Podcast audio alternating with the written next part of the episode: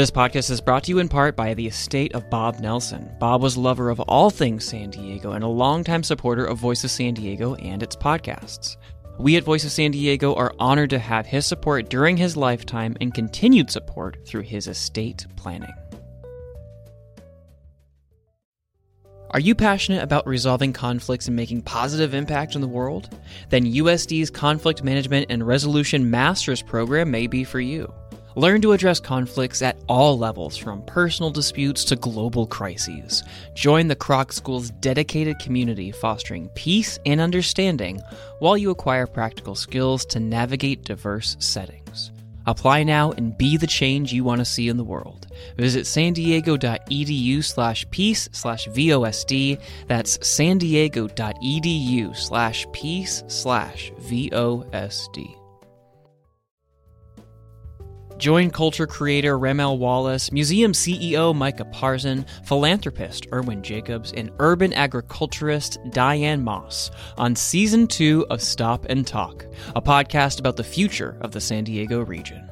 How can we create a vibrant region that celebrates our cultural richness and economic strength?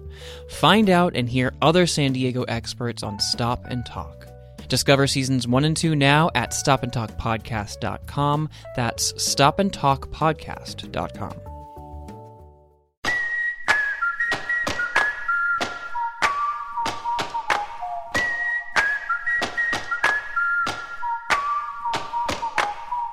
Welcome to the Voice of San Diego podcast in partnership with News Radio 600 KOGO. I am Scott Lewis, the CEO and editor in chief at Voice San Diego, and I'm joined as always by assistant editor Andrew Keatts. Scott, how you doing, pal? Good. How are you? I'm doing great. Gonna do this again? We should keep doing it. It's been years at this point. I don't see why we would stop now. Keep going. Yeah. Coming up on the show this week, the governor can stay. He can stay being governor. He can he gets the prize of managing this state, which is on fire and full of poverty and messes. He gets to keep doing it. The recall vote happened and it wasn't close at all. We're going to talk about that. Also, I interviewed Shane Crotty. He's an immunologist from the La Jolla Institute of Immunology about the Delta variant and vaccine boosters and kids and everything. It was a special episode of the podcast. You can find it in this feed. We're going to talk about COVID here too and about that interview. And related, the head of the Police Officers Union for the City of San Diego, the Police Officers Association, said the results of a recent survey showed 90% of police officers oppose a vaccine mandate and nearly half would rather be fired than comply.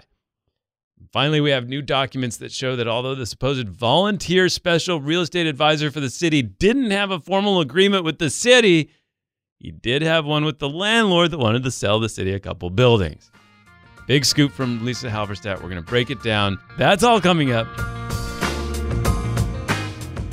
First, NPR just had a delightful story. I feel like NPR gave a gift to San Diego public discourse this week. Just knowing how easy it would have been for them to not write this story, for the reporter to be like, "Hey, this weird thing happened in court today," and Yeah. the editor to be like, "You've got a lot to cover. Don't Yeah. worry about it." But they It- did- it- but they didn't do that. They didn't do that. yeah. You can look it up.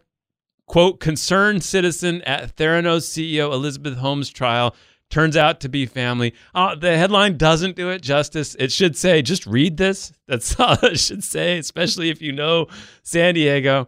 So it turns out this uh, the the guy, the reporter from NPR, Bobby Allyn, he was in, other reporters were covering the trial of Theranos, former Theranos CEO Elizabeth Holmes. If you haven't read Bad Blood, great book about the uh, uh, company she created and the lies and exaggerations she told along the way. all in service of a benevolent cause, which is going to happen in due time.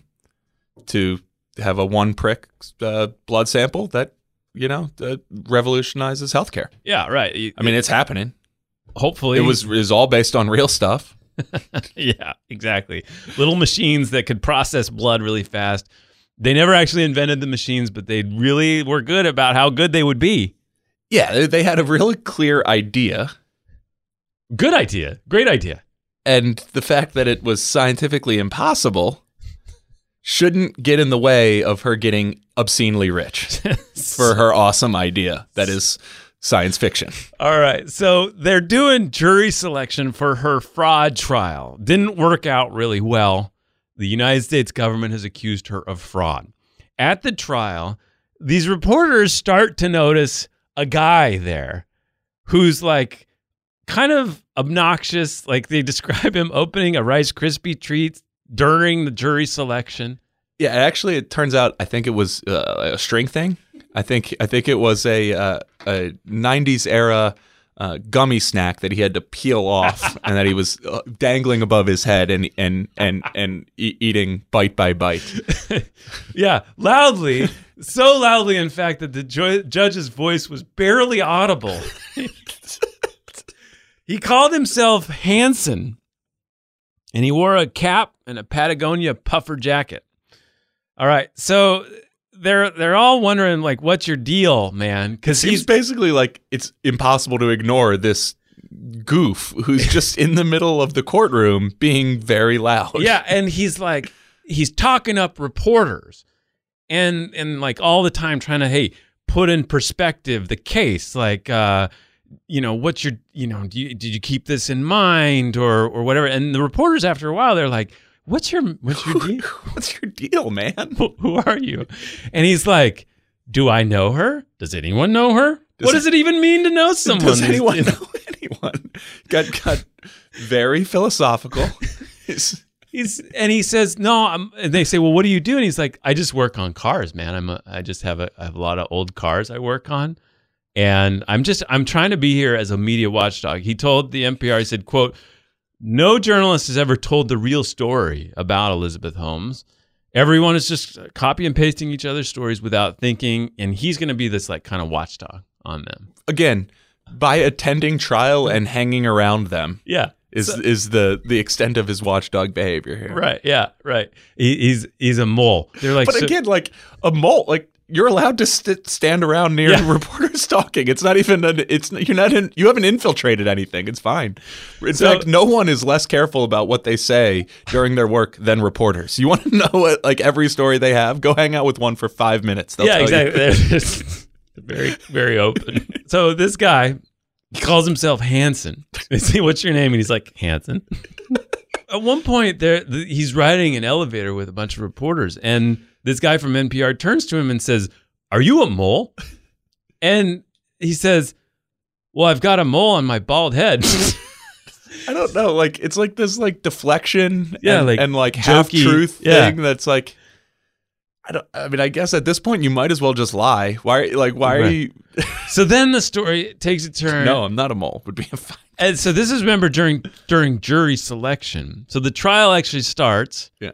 And Elizabeth Holmes shows up at the trial, and in her entourage is this guy. Yeah. And they all these reporters discover that that's actually Bill Evans, who, if you follow San Diego Public Affairs, you should know the the name. He runs owns the Bahia Hotel and Resort, the Catamaran Hotel and Resort, all on Mission Bay, and he owns the Torrey Pines Lodge. Right. And he's a big deal in San Diego Public Affairs. Like he's the guy, the tourism guy. Yeah, he's very influential in tourism circles. So he's played a big role in the convention center. He played a big role in the Balboa Park Centennial. And it turns out his son, Billy Evans, right, so there's Bill Evans and then there's Billy Evans. right. Billy Evans is Elizabeth Holmes's partner. Yes, they just had a child together. They just had a child together. So the reporters are like, It sounds like there was a moment where they're all like, oh, who's, is, that, is that the guy? Is That's that is the that guy the that mole guy with the Rice Krispie treat?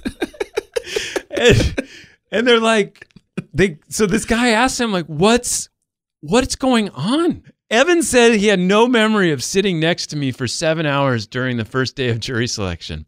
He did not deny telling reporters his name was Hanson. Instead, he defended it. "Quote: People have nicknames. You can be free to use them." and they these reporters ascertained that his name probably wasn't Hanson because his Starbucks cup said Bill on it.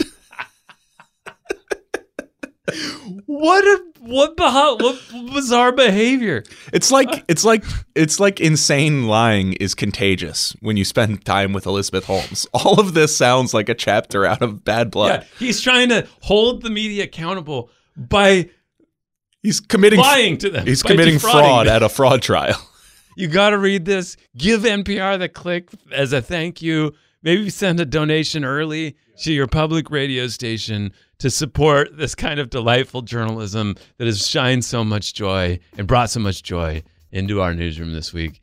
Thank you, NPR.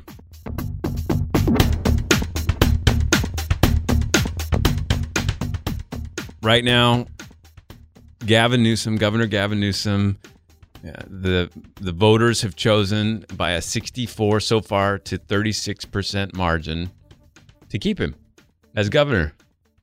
Wasn't close. Wasn't close at all. Yeah. Not at all. No. So we have a couple of takes, but first off, one the local angle to this was of course the former mayor Kevin Faulconer who ran for this seat. He uh, didn't do very well, Andy. I don't know if you saw this. He got You seen this? You heard about this? so more people chose not to vote in the second question Yeah. of who should replace Gavin Newsom than any of the people in that choice. Yeah. So the winning the question one, yes or no. No won by a lot. Mhm. On question two, the top choice was none of these losers. None of them. Yeah. And Larry Elder, the radio host, is right now at 47% of the people who did make a choice on there. So, so like uh, roughly half the people didn't vote at all. hmm Half of the remaining people chose Larry Elder. And yeah. And then 8.6%, Or 4% basically. right, 4% chose Kevin Faulconer for this role. Yeah. Now he he did do better than that here in San Diego County, Okay. where he is known because he was the mayor for 7 years Yeah. and the city councilman for 8 before that. yeah, really. and still even in in even here got less than half as many votes as Larry Elder, a conservative talk show host who's never run for office before Uh-huh. Uh-huh. So from Los Angeles, not Hard- a, not a local talk show host. so a, a little hard to see anything good about that. no, Um in fact, give him credit. I haven't seen many people trying to spin this up for Kevin. No, no, nobody has. I've I've seen zero efforts to spin, except he Yeah. is still he still he still wants to go. He's ready for more fight. I will leave you with this. Tonight was round one. There's more to come. Thank you, guys. Thank you all very much. Said Peter McNeeley on his way back to the corner after facing Mike Tyson. Right. that No, was, that was so- round one. It is a it is a reference to boxing, the rounds of boxing. So that means he's going to come back and fight. What punch, Andy, Yeah. could Kevin Faulconer turn to Yeah. to land a more deadly blow on the current governor? I, He tried some Instagram posts. Okay. He he tried. He didn't do the bear. That was somebody else. didn't He- also didn't turn out to be a good strategy. He showed up on some dirty streets. He said tough things about Newsom. What blow hmm can he land? Maybe, call him Pretty Boy. Yeah, he's the only one I heard who didn't call the current governor pretty boy. That was a Carl DeMaio thing, John Cox thing. It's a good way to indicate that this was like a serious policy based difference of opinion Right. that needed to result in the removal from office. Is, Right. is sort of you know schoolyard taunts. Right. Andy, I want to hear yours. There's a lot of people saying this was a waste of money. Yeah, there's a lot of think what we could have done with the two hundred and seventy six million dollars, and I gotta say, bad take. Don't like it. Uh, for one, it is a tiny rounding error of the state's budget. It is a small, small amount of money. Um, and two, if you oppose this recall, that's fine, right? Or or the recall process in general. If you think the signature threshold is too low, that seems reasonable. If you think the time that they had to get signatures was too long, We're one of seems- 20 states that have a recall. At Maybe all. we should join Maybe the other 30 that don't or and do an impeachment if it's that bad or vote them out when it's not. or it has to happen in the first X number of years of a term, uh, or maybe the actual election procedure here wasn't right. Maybe it should have been first recall yes or no, second then you have an election, so somebody can't win with a Lot of a small- options. right? I have no issue with any of those governance complaints, but until those reforms are enacted, this is the system that's in place. And as long as this is the system that's in place, $276 million is just the cost of democracy and it's a small amount of money to pay. And as long as we have a constitution, as long as we have a system of uh, a, a legislature, as long as we have the courts that check those laws, it is the system, and the cost that it that it, that is entailed with any of those procedures is just the cost of doing business, and you make peace with it, and you move on with your life. This is so much to me like when cities complain about the costs of complying with the Public Records Act request. And to them, and in this case, I say both, it is the cost of having a government, it is ha- the cost of having a system that we can trust. Move on. It's a cost of open society. It, one of the, the things about the rule of law that we all like in this open society is that you look at the law and you do what you can with it to try to assert your position, assert your interests. The whole point of this whole system of government is for people to do that without shooting each other. Right? Right. Is to have we have competing interests all the time, labor, business, uh, activists, environments, businesses, uh, people all wanting things out of life. And rather than shoot each other, we've created the system that's based on laws. The whole point of that, and the Democrats do it plenty, is to use those laws, interpret them, and try to assert your position accordingly to the best of your ability. This is a law on the books. They have they tried to assert their position through it. They failed. If it, if you don't want it, change the law. Yes, exactly. Now, is it the case that the recall proponents were opportunistically uh, taking advantage of the pandemic? That they had filed the recall and their intent to do a recall before the pandemic started, and then only later did they even realize that they might actually have been given It was enough fuel sixth- to make this happen? This was the sixth recall attempt. yes, This, Yeah. is the one that finally made it. right. Yes, all of that is totally true. Mm-hmm. and they got slapped down by the voters because of it. It didn't work, and uh, in the future, one might work. And if that scares you, then let's figure out the set of reforms necessary to make whatever changes you're concerned with. Whatever, but do it. Yeah. do it. Change the laws. You have two thirds majority in the in the in the houses. As long as this is the law, two hundred seventy-six million dollars is a small price to pay f- to have a functioning democracy. Yeah, and I think the the fundamental issue this this was decided when Gavin Newsom successfully got other Democrats to stay out of this. Right. And if there was an Antonio Villaraigosa or somebody like that running for that alternate seat, could have been a different story. Yeah. But that didn't happen. And so he very clearly made it a choice between him and what became obvious, Larry Elder. And look, in any situation, the physics of these of this state's politics are going to dictate the outcome that we literally got. There's no mystery here. It'd be like if they were forced to recall in Utah, but uh, at the when it finally got down to it, it was the governor that was there and AOC. Yeah. You know, like, they're not going to do it. Right. It's it's just she's not going to play there. Right. And so it's just it's like uh, it's there's no mystery here, and why nobody, including Kevin Faulconer, chose to try to appeal to people beyond that slice of people that Larry Elder clearly captured is just it's a mystery, and and whatever, it's his problem.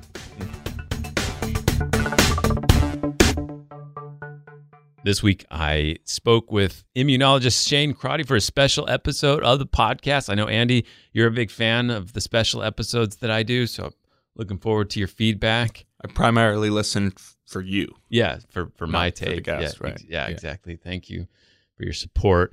So uh, we uh, talked a lot about the. I had a lot of questions about the Delta variant, about boosters, about kids, about all kinds of things, and I asked him about something I had said on the radio a couple weeks ago, and wanted to get his take on it. look at this point you're either vaccinated or you're going to catch delta variant you know it's it's going to be the most likely thing you'll ever have in your life in terms of an infection to put you in the hospital. And, and i said that because the, the data from the uk were, were so clear at that point that it was just so infectious that um, you're definitely going to be coming in contact with people who are going to end up having it. And then it's a question of are you protected against it uh, or or not? Uh, yeah absolutely. That's that's a fair statement. So yeah, it was a good conversation about COVID, uh, about how the you know Crotty is on the front lines of researchers in the world understanding and trying to figure out what happens to the body when viruses like SARS-CoV-2 come in. Uh, and he's got a new paper out in Nature this week. Great conversation, I thought, and uh, great insight about the booster. A- Andy, he said he's not sure he wants a booster. Interesting. Yeah, he said that if he had the Pfizer vaccine, he would, but he got Moderna, and that seems to be holding up a little better. And he said, like, there is, you know, you do get a little bit, you don't feel great after that booster shot. So is that really worth it, given the vast protections we've seen from that? He said he's still looking into it. Fascinating. Uh, check that out. It should be in your feed, uh, in the Voice San Diego podcast feed, anywhere you get podcasts.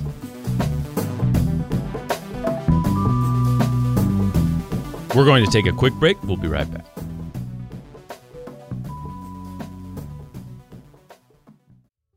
Are you passionate about resolving conflicts and making positive impact in the world? Then USD's Conflict Management and Resolution Masters program may be for you. Learn to address conflicts at all levels, from personal disputes to global crises. Join the Kroc School's dedicated community fostering peace and understanding while you acquire practical skills to navigate diverse settings. Apply now and be the change you want to see in the world. Visit san diego.edu slash peace slash VOSD. That's san diego.edu slash peace slash VOSD.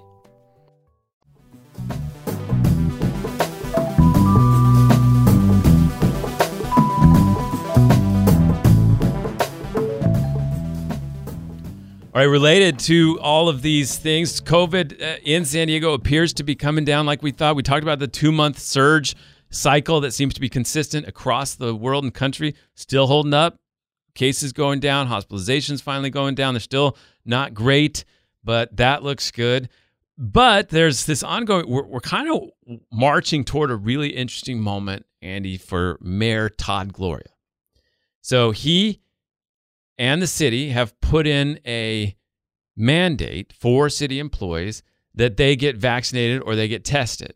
What's the actual status of that? It was like a we're going to do this. Yeah, they announced it. They're in negotiations with the unions to implement it, and the the deadline is is sometime in the future still, uh, based on they they built in some time from FDA full FDA approval, and then some weeks to actually get vaccinated after that.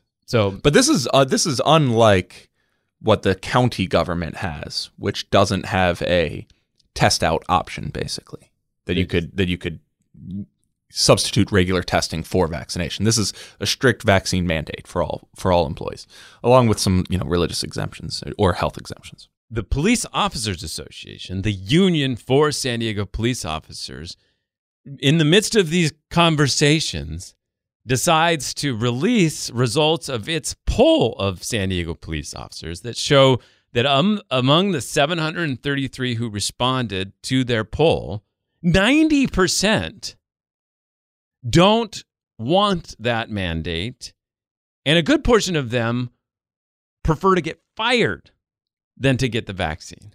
Yeah. Now, I just want to stipulate this at the onset. I Sure. don't think it's going to change where we go with this, but should be clear that this is a union provided survey to union members. It was not a scientific poll. It was a survey that union leadership sent to their members. And their position in this negotiation has been clear that they oppose the mandate. and then they're asking their union members, "Do you support or oppose a mandate?" And then they're taking that results of that survey to the press to say, "See, our our membership opposes this mandate." So it's not exactly a uh, a, a, free experiment that comes to some objective understanding of how people feel. I think you've you've got a, a a real circular logic at play here, where the union is saying we oppose this mandate, we're negotiating against it. Hey guys, we're going to take a survey to see how many of you guys dislike this mandate, and then they use the response to gain leverage in those negotiations. So we're we're not exactly talking about a, per- a perfectly scientific right. public opinion survey. Okay. Well, taking into account that this is their stance, Yes. Now, now that all that said, this is their public stance. Yeah. So they get deserve totally to be scrutinized on the nature of their public stance. I'm not mayor. Mhm. I'm not the mayor of San Diego. Thank God. This is a small organization, and boy, Wreak havoc already. Yeah, I get it. Thank you. But if I were, you know what I would say to them, Andy? something about establishing an emotional connection with their readers and Yeah, enroll them in our narrative. rolling yeah. them in our narrative. Yeah, Something like Make that. Make sure the message is clear. Yeah, I yeah. get it. Yeah, no. After that, I would say, officers, listen. Over the last year, I have worked really hard to make sure that all of your benefits are whole, that all of your pay is whole. You are the only class of employees, until just recently, by the way, that are guaranteed pensions when you retire.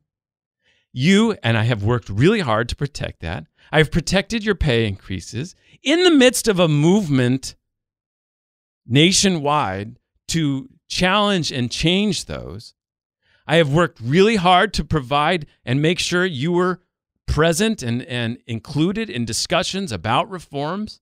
And I've listened to your feedback this entire time. I have been there for you this entire time. Now we have an opportunity and a mandate to provide for the safety of people by giving as many people this very special vaccine we have gotten against this disease that so many of your brothers and sisters have died from across the country. Number one killer of police officers in the United States of America over the last year and a half. Yeah. And I would like you to take it. And I think it should be part of your job that you take it. And I cannot believe that you are doing this right now. I don't want to trust a group of you to oversee the collective defense of our civilization when we have come up with this miracle drug through that.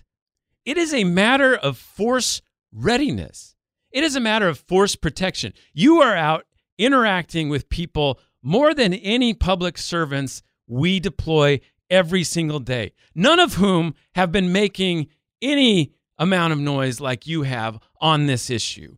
You are the ones who are constantly reminding us about the danger you face out there. This overwhelmingly will protect you as far as the evidence that we have from the virus and has no risk involved. Who do you think you are standing up to this as a major principle? In fact, it indicates that you're actually buying into some pretty serious and concerning myths about science, about policy, and about this country's standards and what we actually uh, are trying to do to protect people. And yet you're the ones sworn to protect them. It's really concerning to me. So if you're somebody who doesn't want to take this vaccine, because of that, you don't want to be asked to take this vaccine, I would like you to leave. And a lot of people will say, well, we don't have very many officers. I can find somebody who wants a guaranteed pension for life. I can find somebody who wants these constant pay increases. I can find somebody who's better suited to defend our community and our collective interests. If you're not interested in participating in that, then sayonara. Yeah. Now, uh, one thought is I don't think he's gonna say that. No. you know what he's going to say? He's going to say, okay, well, can you test? you know what? The other thing I'd say, fine, if you want to go that route, just say, fine, you take a test every day Yeah. and you pay for it. Yeah, it's out of your pocket. We're not paying for it. You get you can you can test out. It's a daily test for every shift, and you pay for it. Uh, yeah. I I mean, if you were engaged in a battle for public opinion, as the police officers very clearly have indicated that they think they are Mhm. over the last two years, and you were policing a community that has over 85% of its residents have received at least one shot of this vaccine, and your position is, I will not get a shot. I will not take this this medical treatment that will not only protect me when I have said for a long time that the reason that I deserve essentially a particular treatment in the public is because I put my life on the line every time. So this is going to protect me, but also it's going to protect the community that I am sworn to protect. And I'm not going to do that. I think that's an exceptionally bad negotiating position Yeah. if you're engaged in a battle for public opinion. Yeah, exactly. You you you seem out of step Yes. With this community. Yeah. Maybe your threat to leave is something I should accept. Yeah, and and maybe they they I you know maybe the the negotiating position is that look we have leverage here. They're not going to say goodbye to thirty percent of the force, and as long as we have leverage, we should use that leverage. Maybe we walk. Who knows? Maybe we we send these results to KUSI and they credulous, credulously cover them because they're engaged in a misinformation campaign systematically, and it'll be beneficial to them uh, with the types of people they want to reach, with the types of information they want to reach, and and and maybe we walk out of this with three extra vacation days at the end, one one for each day of the shot plus another one, and that'll be worth it.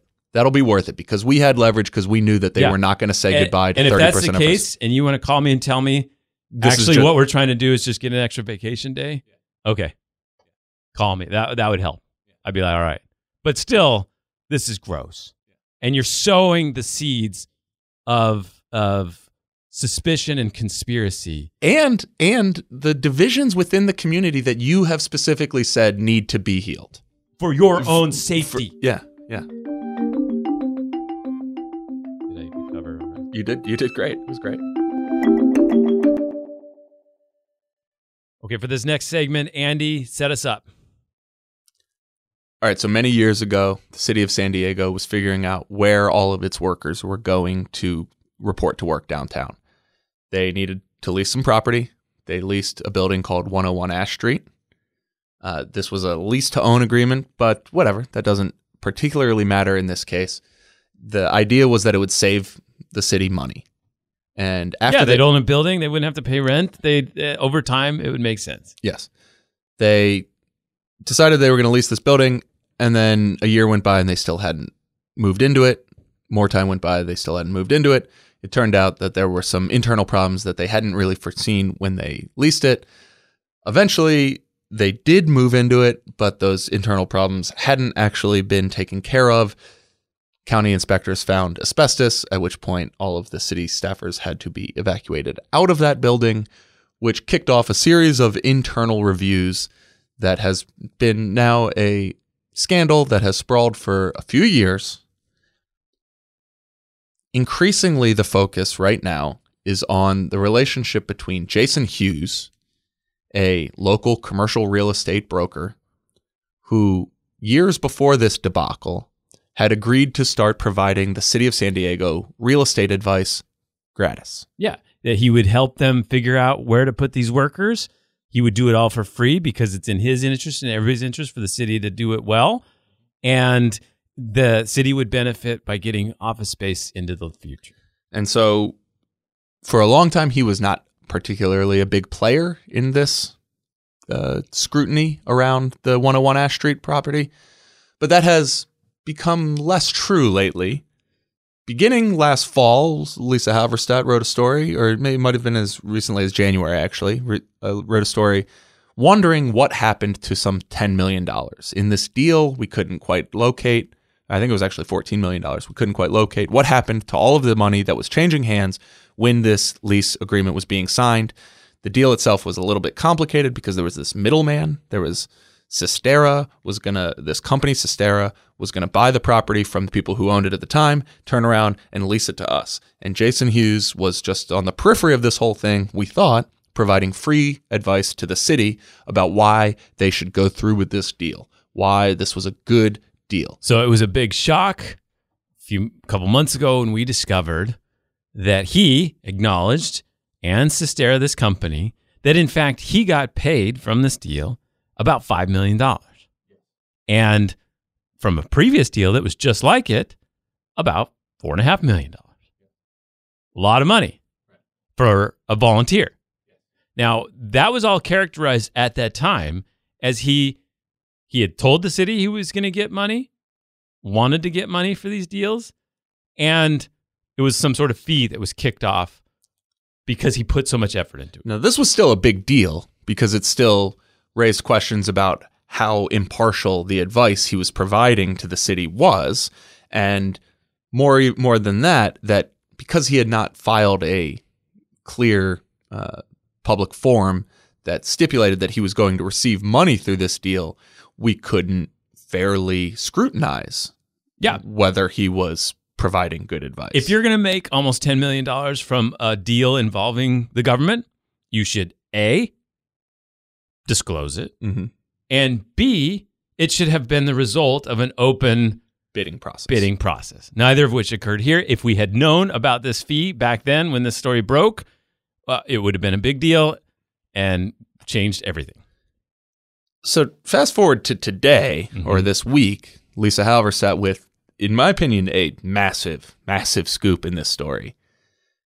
Even what was already considered pretty scandalous, that he was in fact getting paid nearly $10 million in this role that we had understood to be volunteer. And would have never known it not to be a volunteer were it not for the fact that they discovered the asbestos and this whole scandal kicked off as they investigated why this deal happened. Very nearly got away with $9.5 million scot free. Never having been disclosed or discussed in public.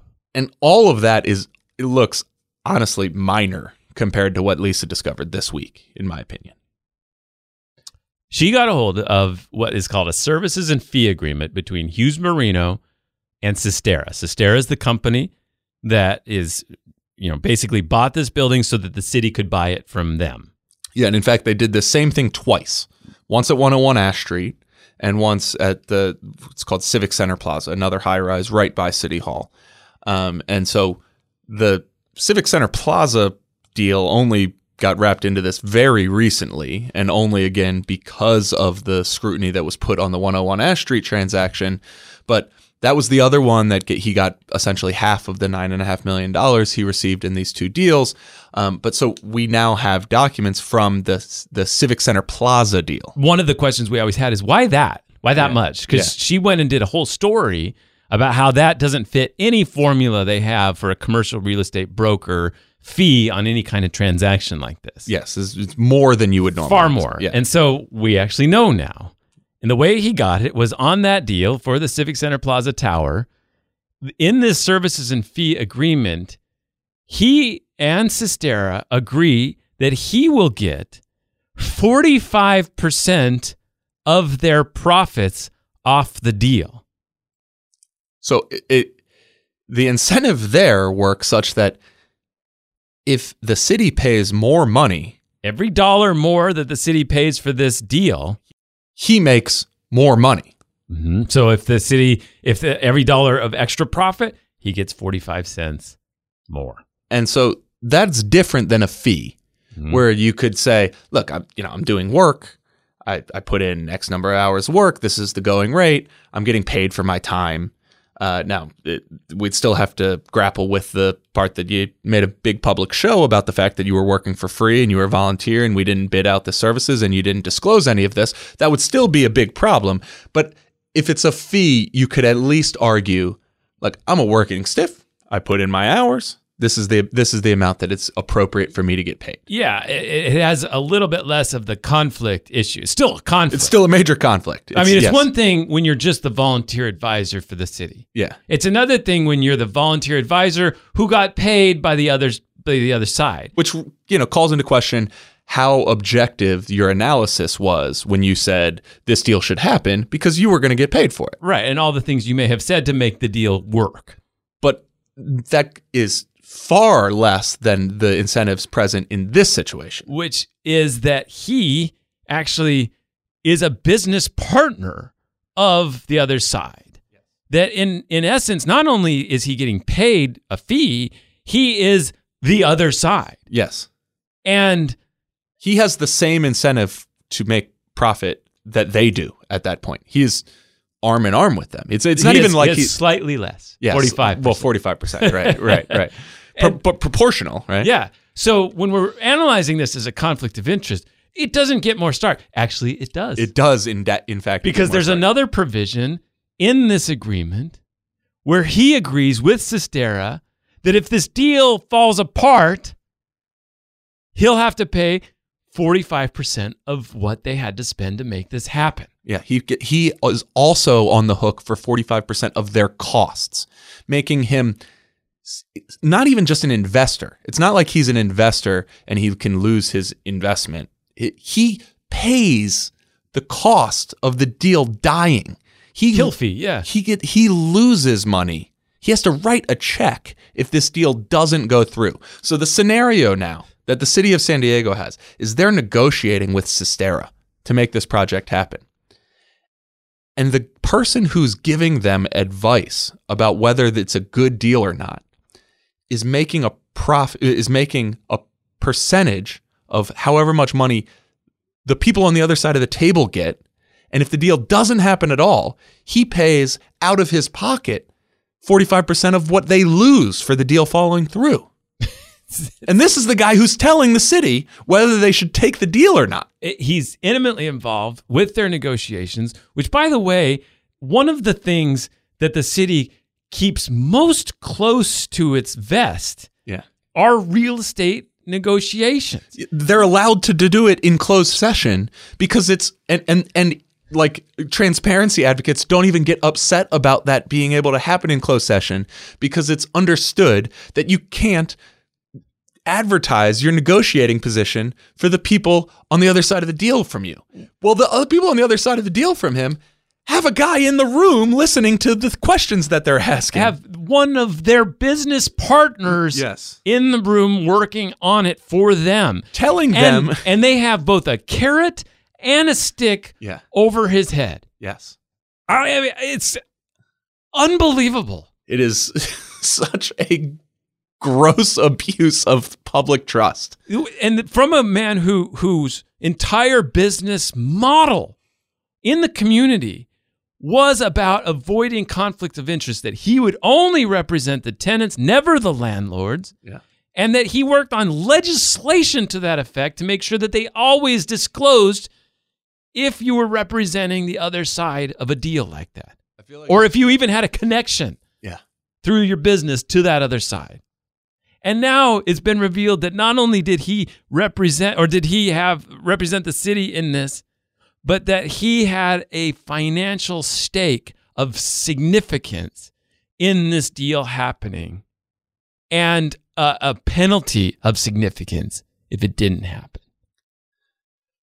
So this is all coming out through the course of this uh, lawsuit. Basically, the the city of San Diego is is suing Jason Hughes and Cisterra and uh, what the previous landlord as well. Mm-hmm. Um, and and so th- these documents are coming out through subpoenas and they're going through discovery and And there's other there's a third party suing both, right? Yeah. suing the city and everything. uh, as a representative for the public, basically, right? Mm-hmm. So, uh, you know, th- I think more will continue to come up. What is interesting, though, is the information that has made it into filings on Jason Hughes's behalf, or that has been leaked to the press to sort of explain away his problem here, has been wholly unpersuasive. Yeah, no, his constant defense from his attorney has been that he told the city he was going to get paid. Which it seems like he did, and I am Yeah. I totally willing to but believe again, that he, he did. didn't publicly disclose it. Yeah, And did he really tell them he had a stake yeah. in the profits? and that I, I will be paying out of pocket if this deal doesn't happen, Because the other thing she revealed If is that hold on. The other thing she revealed is that they had an NDA, right? Yeah. He was prohibited yes, from disclosing. They were both prohibited from disclosing this arrangement. and they made good on that. Let me tell you, they, they didn't tell anyone about this. Just an extraordinary series of revelations. We were going to have Lisa on the show, but she's working on more. She's got more. Uh, fascinating. Uh, go to voicesandiego.org. Check it out. And uh, it's it's uh, this is a story that keeps delivering.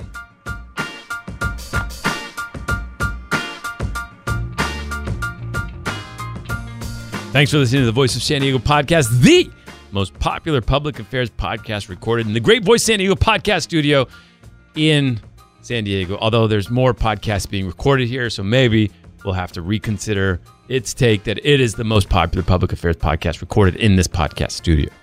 Keep up with all of our big investigations and takes on local news with the Morning Report, our most popular newsletter. Subscribe now at vosd.org slash newsletters. I'm Scott Lewis, CEO and editor-in-chief.